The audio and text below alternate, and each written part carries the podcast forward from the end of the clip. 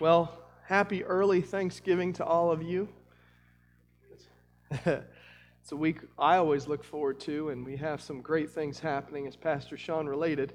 Um, tomorrow is going to be a, a, a, mixture of grief and joy anytime you have a homecoming celebration. Um, just, just hard when you don't expect that person to go so soon, and so uh, be in prayer for the Lewis family. After the service and the meal, we will be doing the hanging of the greens here in the church. So if you'd like to help decorate the church, you're welcome to come join us. No Wednesday night church this week. Um, and then Sunday morning, it's going to be great just to gather and worship and celebrate at 1030 together. And, and I encourage you guys to come at 9. If you've been a part of life group, continue to do so. Uh, but uh, that's something unique that we're doing. And then come, you know, our Christmas this year is on a Sunday. And so we're going to do something similar. We're just going to have one service on Christmas Day as well, just like Thanksgiving. If you have your Bibles, you can turn to 1 Samuel chapter 6. Today's sermon is entitled, Who Can Stand in God's Presence? The last two weeks, we've talked about God's presence. We sing about God's presence. We pray for God's presence in our lives. We want to hear, we want God to hear our cries. We want to hear His voice. But we have learned that there are certain truths, certain rules that have to be followed when you approach God. Two weeks ago, we saw how the Israelites lost God's presence because they sought to manipulate and control God. And so we all have to be aware of that. In our prayer time and the way we approach our life, we can get to a place where we do what we want to do and then ask God to bless us. And that doesn't work that way. If God's in charge and God and Lord of all, He's in charge. So you can live like you want the power of God without a relationship. But if you lose your fear and respect of God, you're going to lose His presence. Last week, we saw God's presence working in the enemy territory. As the Ark of the Covenant was captured by the Philistines, we see that God has to introduce Himself to the lost pagans without the assistance of His people who look nothing like Him. And so we saw that in order to be in relationship with God, respect and trust must be established first. So God had to show them that their gods were worthless, that they were powerless, that He was God and Lord of all. And we saw that with the, the idol Dagon uh, fallen before the Ark of the Covenant and his head and, and hands removed. We see we saw that um, everywhere every Philistine town the ark went to that disease and death broke out. And that the Philistines eventually had to figure out a way how to return the Ark of the Covenant, God's presence, because they were suffering from the fact that they did not respect God as Lord of all. And so, our conclusion last week is that God wants the world to know Him, but not to be terrified of Him. That's not His goal. When God's people fail to share his character, God has to move in such a way that he has to establish his authority and power first. God's ultimate goal is for every person in existence to experience his love and his presence in such a way that it's like a father to a child. But even in that familial relationship, in order for that love and grace to be experienced, there has to be a respect of God's authority. There has to be respect of a parent's authority in order for that relationship to work the right way. So, God ultimately wants his people to look like him so that those who are lost can see him in us. He's always preparing the hearts of the lost and the desperate that we interact with every day. It's just our opportunity to walk in, in such a way in our faith relationship with God that wherever we go, God's Spirit, His presence, His character is seen in us, and people have the opportunity to come to a saving knowledge of Jesus Christ. And that's His goal. So, as we pick up this morning, the ark is being returned to the Israelites after God has defeated the enemy without raising a sword, and, uh, and we'll see their reaction. 1 Samuel chapter 6, verses 13 through 16. The people of Beth Shemesh were harvesting wheat in the valley, and when they saw the ark, they were overjoyed. The cart came into the field of a man named Joshua and stopped beside a large rock. So the people broke up the wood of the cart for a fire and killed the cows and sacrificed them to the Lord as a burnt offering. Several men of the tribe of Levi lifted the ark of the Lord and the chest containing the gold rats and gold tumors from the cart and placed them on the large rock. Many sacrifices and burnt offerings were offered to the Lord that day by the people of Beth Shemesh. The five Philistine rulers watched all of this and then returned to Ekron that same day. Now let's talk about Beth Shemesh briefly. It's a town that's inhabited by Levites. If you remember, the Levites were a special people group within the tribes of Israel in that they didn't receive land of their own. They were designated to uh, protect, preserve, and um, to, to guide the worship of the nation. And so Levites, the Levites would take their turns working at the tabernacle and eventually the temple. And so every tribe would give the Levites places to live within their own tribe and community. And Beth Shemesh was a place where the Levites dwelt. Um, this is important to note because when the Ark of the Covenant shows up at Beth Shemesh, these are the people that should know how worship works. They're the Levites. They're the ones in charge of it. They're the ones that have been trained. And so they should know how, it, how you're capable of standing in God's presence. Now, being a border town, this town gets fought over throughout Israel's history, especially between the Philistines and the Israelites. Philistines, another way of saying the Philistines, what their name literally means is sea people. So, most likely, they came across from the Mediterranean Sea, and there's this flat, beautiful plain right there. And so, this is the land that's being fought over between the Mediterranean Sea and the mountain range where we find Jerusalem and Bethlehem and all these other places. And so Beth Shemesh is on the border. And if you look at Israel's history, some of the Philistine towns that were named in the previous chapter, like Gath and Ekron, sometimes are Israelite towns. Just it depends on who's been winning the battles. Imagine me with me, if you will, that you've been slaves of the Philistines for seven months. For seven months, the Ark of the Covenant, God's presence has been in Philistine territory, and you've been under their thumb for seven months. Worship has been decimated because the high priests are dead besides Samuel, and God's presence, the ark, is in enemy hands. So, what do you do as a Levite when your whole existence is dedicated to the worship of God? What do you do when there is no presence of God in the tabernacle anymore and your leadership is gone? What do you do? Well, people of Beth Shemesh pick up farming. What's the point of worship if God's presence is gone? They're without a calling. Now, it doesn't seem like it's forced labor. It doesn't say that it's forced labor. But these are desperate times, hopeless times, fearful times. And we can relate to this, right? Not with a physical oppression of, a, of an invading force, but the heaviness of the unknown, the change of our daily patterns, a constant fear. Maybe even in the past couple of years, you suffered hopelessness. And so um, we've been saturated with these thoughts and these feelings and this heaviness and this weight. And so the question that comes up is where is God moving? Where is God moving? I look around me and I don't see God moving. Where is He moving? But on that fateful evening, after a full day of working, the sun, sun starting to, to set, imagine this cart rolling up. You hear the noise before you see the cart go over the ridge. It's this beautiful, you know, the sun is probably a purple sky. It's just beautiful. You hear this cart and you start hearing, right? The, the lowing of the cattle. And over this ridge, coming from the enemy territory, you see this weird cart. Huh, that's weird. Nobody's guiding that cart.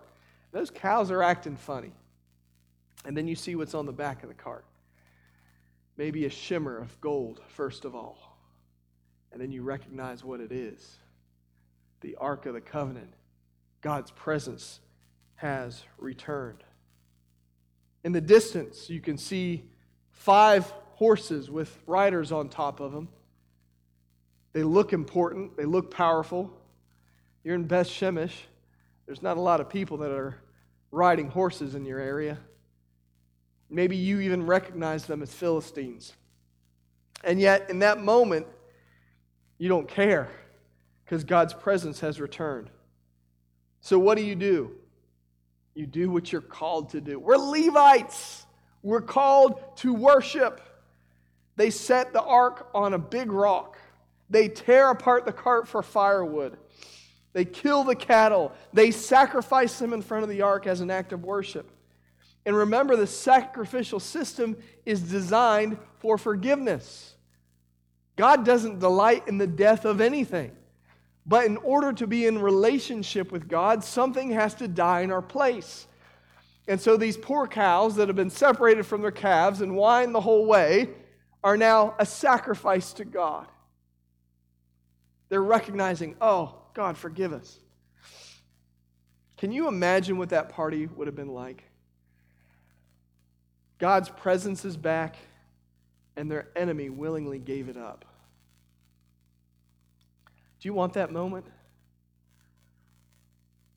Could life get any better?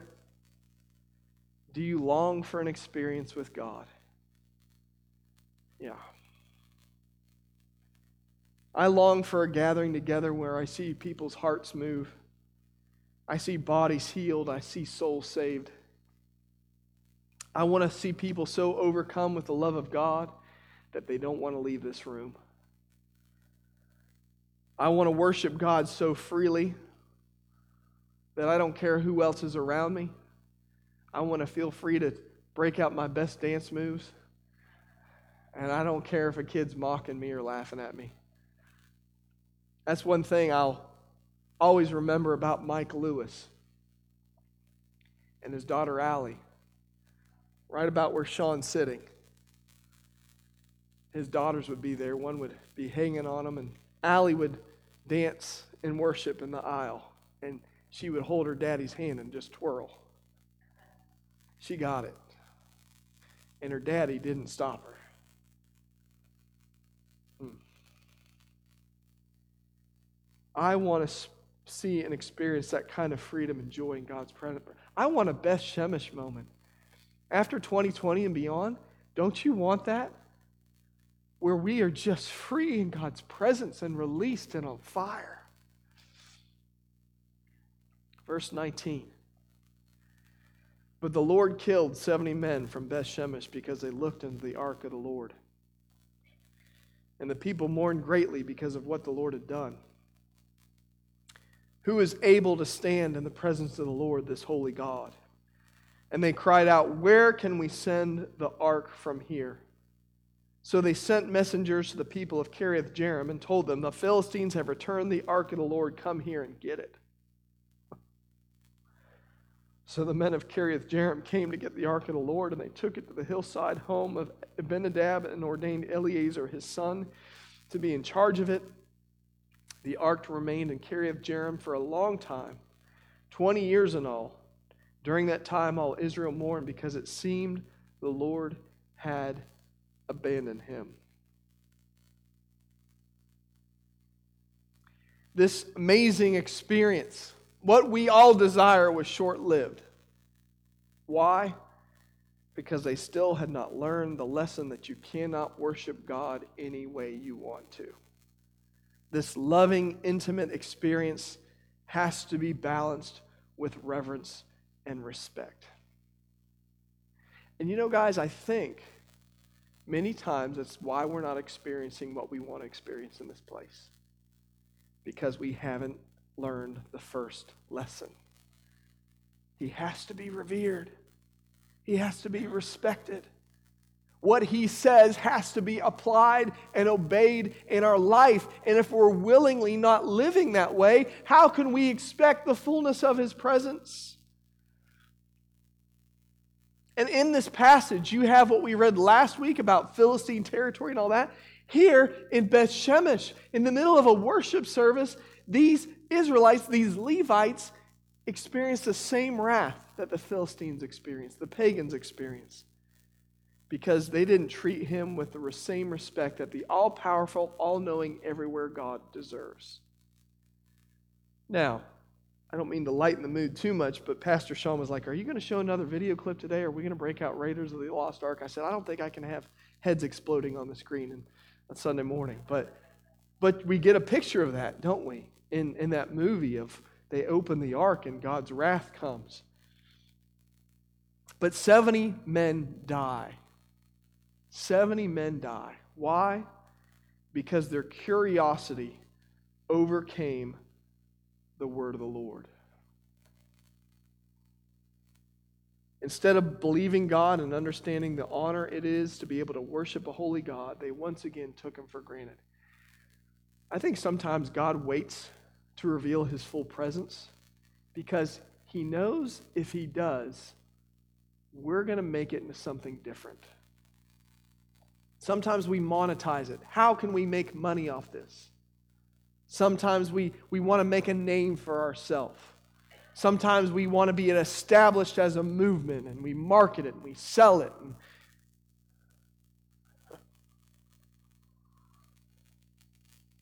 they treat the sacred as common and the ark as a treasure chest rather than something too sacred to even touch. I think it's the same desire, the same sin that led sin into the world in the Garden of Eden. A desire for knowledge not meant for us. A desire for an experience that God says no to. Guys, God sometimes tells you no. he does. There are rules and guidelines and limitations to our short lives here on this earth. We're not allowed to go to any place we want to, watch any show that we desire, read every book available, or experience every pleasure our heart desires. To be in relationship with God is to abide by his standards of what it takes to be in relationship with him. This shouldn't be odd or strange to us. I think part of our problem as Americans is we take pride in our freedoms. We demand our freedoms. We demand our way. But freedom itself always has a price. It's always paid for by the sacrifice and blood of others. And so I think it's no different than our faith. Again, I, I, I liken it to marriage. In order to get married, you have to sacrifice your independence as an individual we, we glamorize marriage and all the rest. And, and yes, it's, it is a God given institution. I'm not downplaying marriage, but the flip side of marriage is you are choosing to, to put yourself into the servitude of another for the rest of your life together. That's it. You're committing to being able to say no to more. When it was just you, you could say yes to a lot of things. But to be in that relationship, it means that things have to change for you. You don't go to the places your spouse is not comfortable with. There are certain relationships that you avoid and you no longer keep. Certainly, there's intimacies that belong to your spouse only. And you jealously do what it takes to protect that marriage, not allowing anything to hinder that growth that you have committed to. It becomes your first relationship. That's why in Scripture, so many times it's repeated a man will leave his father and mother and be joined to his wife, and the two will become one flesh. Well, why does it keep repeating the man will leave his father and mother? Because that is the most important relationship up until that point. That loyalty, that commitment, that respect comes first. And after marriage, it shifts to your helpmate. And mom and dads don't naturally give that up, nor do their kids realize how different that relationship is. Why do we treat our relationship with God any different? It takes number one priority. If we don't respect our spouses and their wishes, why do we think they'll respect us? A vibrant, loving, and passionate relationship cannot be experienced without following the limitations and guidelines that relationship demands. Once again, men die for their lack of respect for God. Why does he hate them? Does he hate them? No. Without a holy fear, a relationship can't grow. So God refuses to be ignored, overlooked, or disrespected. God will not take second place, ever, and shouldn't. And if you are treating your faith as a part of your life instead of the goal of your life, then you'll never experience the fullness of that presence that you want and desire. So, once again, the people of Beth Shemesh in this moment experience the greatest thing possible the presence of God. And what do they do with it? They try to get rid of it, just like the Philistines. And these are Levites. So, are we just going through the motions here? Are we fooling ourselves? If God's presence comes in this place, now God's presence is everywhere. And let me make it clear there's no place where God isn't. I'm saying a fullness of His presence, a coming of His presence in power, where there's conviction, where there's anointing, where there's healing. When that happens, are we ready for it? Or is that conviction, because it's going to come with conviction, is that conviction going to be so heavy that we say, please leave? Or I'm out of here? My dad's sitting over there. He was part of the 1970 Asbury revival. And it wasn't planned, it wasn't orchestrated.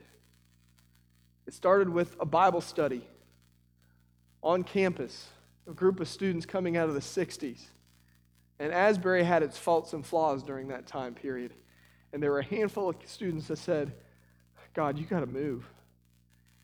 And it happened at a chapel service. And you know what happened in that chapel service? Testimonies, confession of sin. Confession of sin that could have cost professors and educators their positions could have cost students their enrollment in the school. A spirit of brokenness that led to revival. You want God's presence to work in power? The conviction needs to happen and occur first. So, what do you do when an army loses for their lack of respect of God, or a pagan nation, or a small town? You repent. You don't run from God's presence, you get on your knees. Their question at Bethshemesh is who can stand in the presence of God? And the answer is no one. No one can stand in the presence of God. When God's presence comes in power, we have to get on our knees. We have to fall flat on our faces and say, God, I'm worthless. I'm useless. I'm a broken individual. I'm powerless on my own. I need you. I'm desperate for you. Change me from the inside out.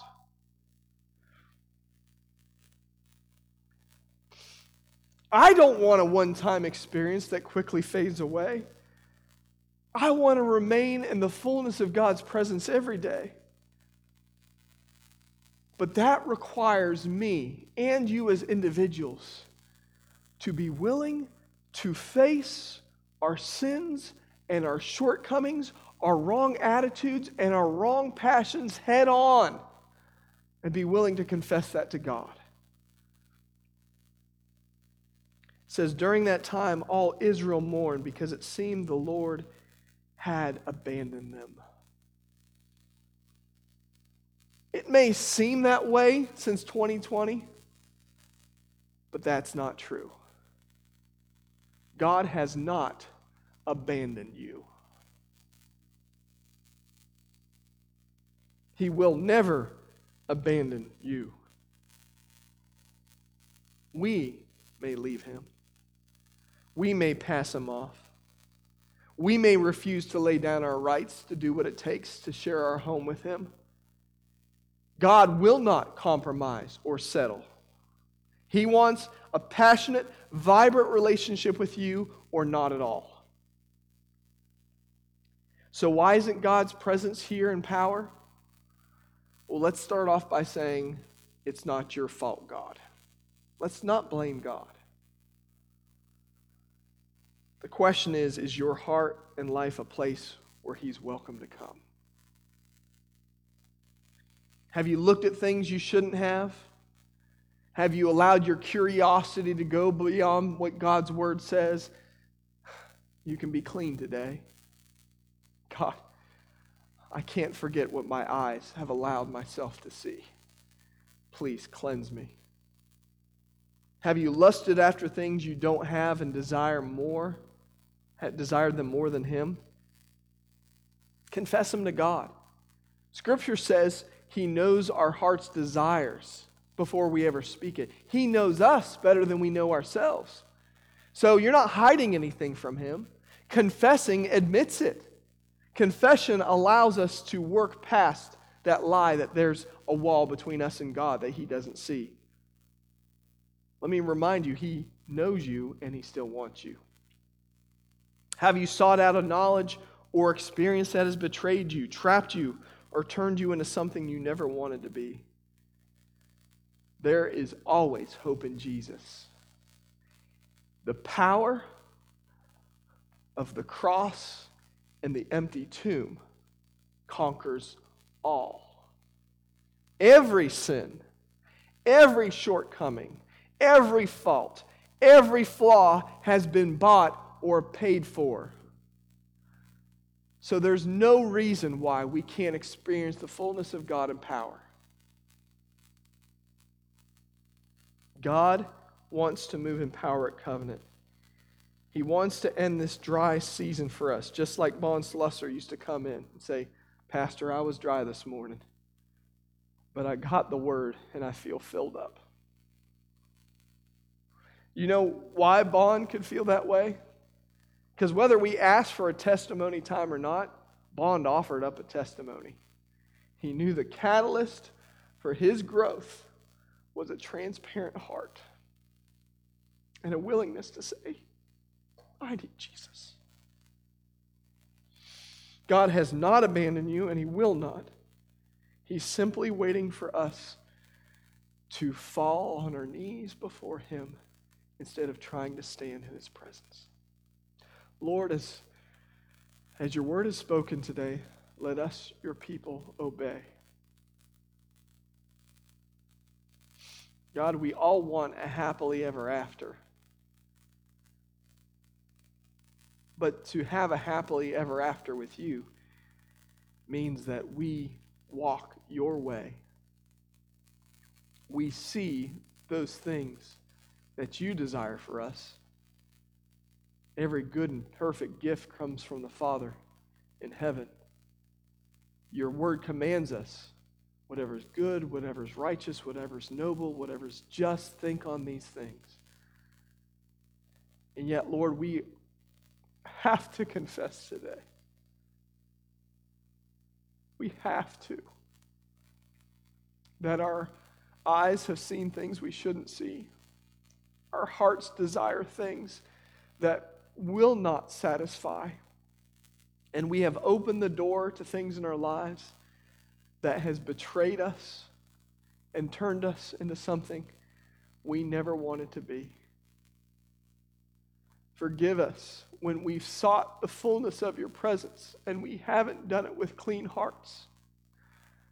Thank you for not striking us dead like those 70 men. We live by your grace.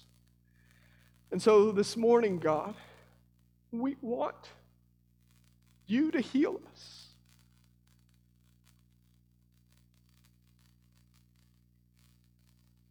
Presence is here. Now it's our choice to respond. In your name we pray. Amen. As the worship team comes forward, I will ask that you do just that. If God has spoken to your heart, obey. Obey on your knees.